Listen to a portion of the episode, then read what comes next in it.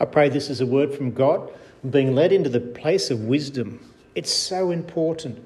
It's just so important. Lord, just bless these words um, as I speak them and follow your, your words, Lord. Your words are life to all of us. We realise that. We just need to be in your word, Lord. Your words are life and they're health to our life, they're health to our bones, they're health to our flesh. As we walk today, tonight, this morning, I just pray that we all remember you throughout the whole day. We remember your word and we know who we are as you've changed and come in to our born again spirit, that we have the mind of Christ, your mind, Lord, in us. And as we step into different things, that we can keep strong and secure in who we are in you. This morning I was led to Proverbs 4, and it's about getting wisdom at any cost. And I'd like to speak it because that's what's being led. What he says in 4, and this is in the NIV version listen, my sons, to a father's instruction Pay attention and gain understanding.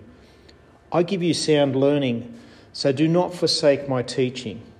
For I too was a son to my father, still tender and cherished by my mother.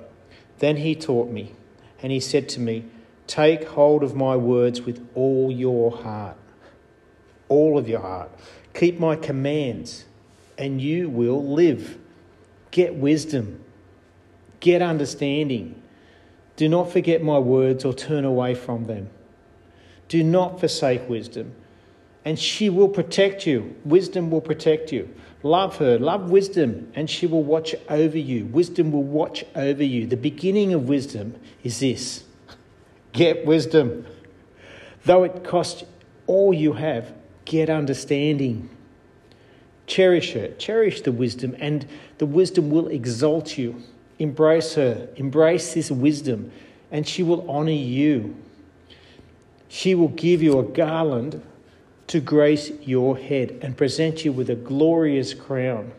Listen, my son, accept what I say, and the years of your life will be many. I instruct you in the way of wisdom and lead you along straight paths.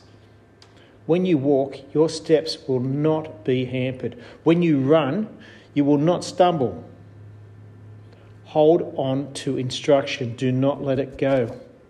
Guard it well, for it is your life. Do not set foot on the path of the wicked or walk in the way of the evildoers. Avoid it.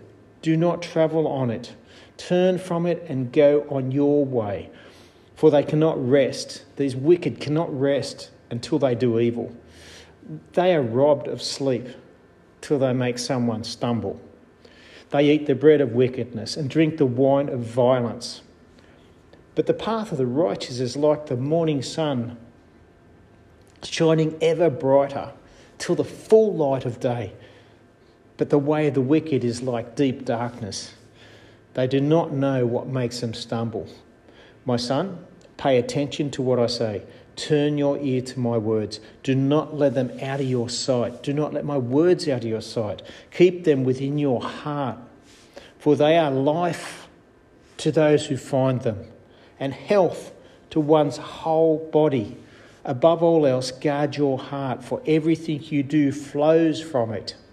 Keep your mouth free of perversity. Keep corrupt talk far from your lips. Let your eyes Look straight ahead. Fix your gaze directly before you. Give careful thought to the paths for your feet and be steadfast in all your ways. Do not turn to the right or to the left. Keep your foot from evil. That's Proverbs 4. For it's just amazing. It's just such an encouragement to us to stay in the Word. It's life. It's life to us, it's, it's health to us.